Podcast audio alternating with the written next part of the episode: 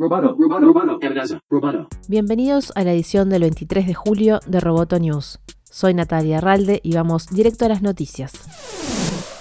Tesla reportó el cuarto trimestre consecutivo de ganancias y se convirtió en candidato a formar parte de las empresas que componen el índice bursátil Standard Poor's 500, el de las mayores empresas estadounidenses. El fabricante de automóviles eléctricos dijo que obtuvo un resultado de 104 millones de dólares entre abril y junio a pesar de la pandemia. Las acciones de Tesla han tenido un gran salto en los últimos meses con un aumento de más de 500% en el último año. Esto podría explicarse en parte por las expectativas ante la inminente inclusión en el índice bursátil. La compañía ratificó su objetivo de entregar al menos medio millón de vehículos para fin de año, a pesar de los problemas de producción que incluyeron el cierre de su fábrica de California durante casi seis semanas.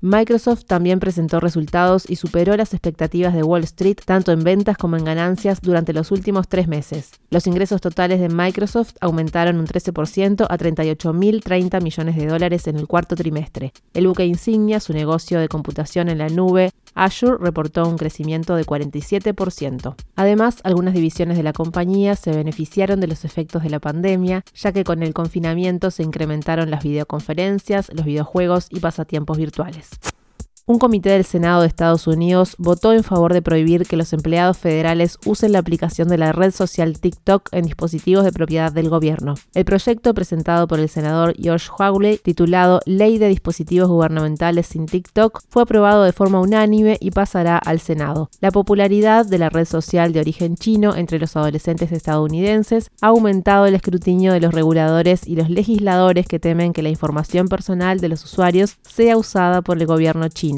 Según una ley china introducida en 2017, las compañías están obligadas a apoyar y cooperar en la red de inteligencia nacional del país.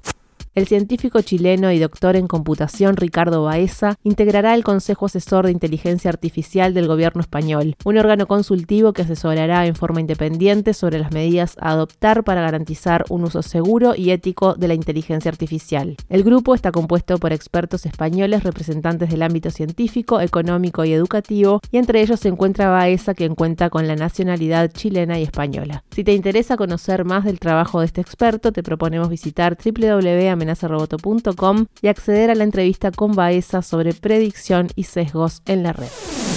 Roboto News es parte de Dovcast. Te invitamos a seguirnos en www.amenazaroboto.com, arroba amenazaroboto y facebook.com barra amenazaroboto. Hasta la próxima.